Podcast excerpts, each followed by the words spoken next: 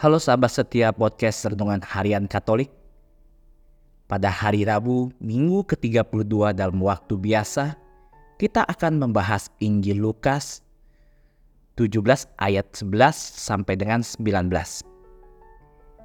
Yesus masuk ke sebuah desa, 10 orang kusta datang menyongsongnya dari kejauhan. Dengan suara lantang mereka berseru, Yesus, Guru kasihanilah kami. Melihat mereka, Yesus berkata, Pergilah dan tunjukkanlah diri kalian kepada imam-imam. Mereka pergi sebagaimana diperintahkan dan saat dalam perjalanan mereka sembuh dari penyakit kusta mereka. Sahabat, perintah Yesus tunjukkan diri kalian kepada imam-imam.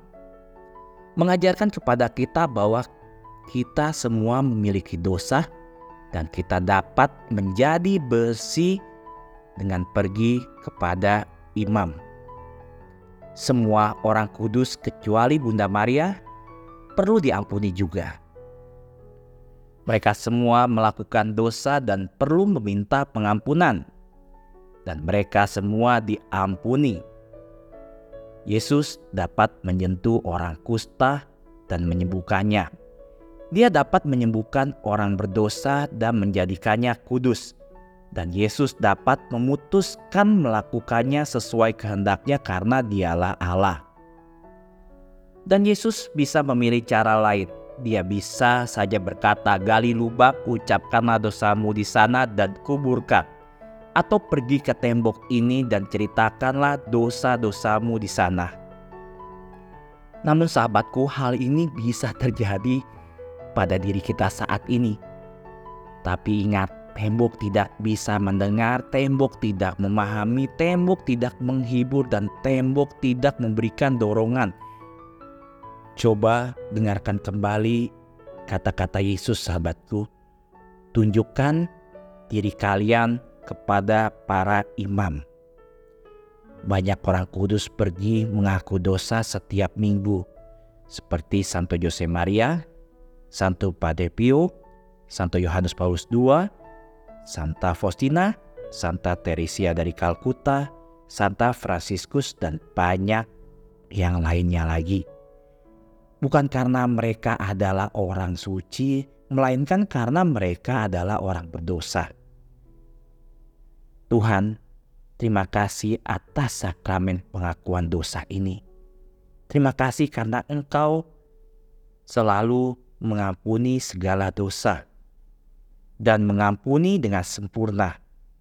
Terima kasih juga atas para imammu. Sahabat, akankah kita diampuni jika kita mengaku dosa pada Bunda Maria dan malaikat? Tidak. Akankah mereka memberikan tubuh dan darah Tuhan kita? Juga tidak. Santa Maria tidak bisa membuat putranya ilahinya turun menjadi Ekaristi. Sahabat mungkin punya 200 malaikat di sana tapi mereka tidak bisa mengampuni sahabat.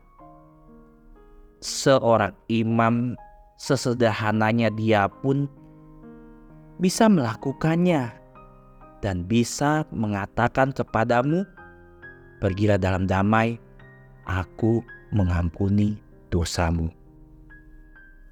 Betapa besar keistimewaan seorang imam.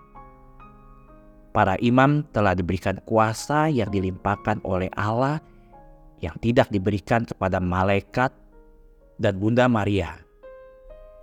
Firman yang diberikan kepada mereka adalah apa pun yang kamu ikat di bumi akan terikat di surga dan apa pun yang kamu lepaskan di bumi akan terlepas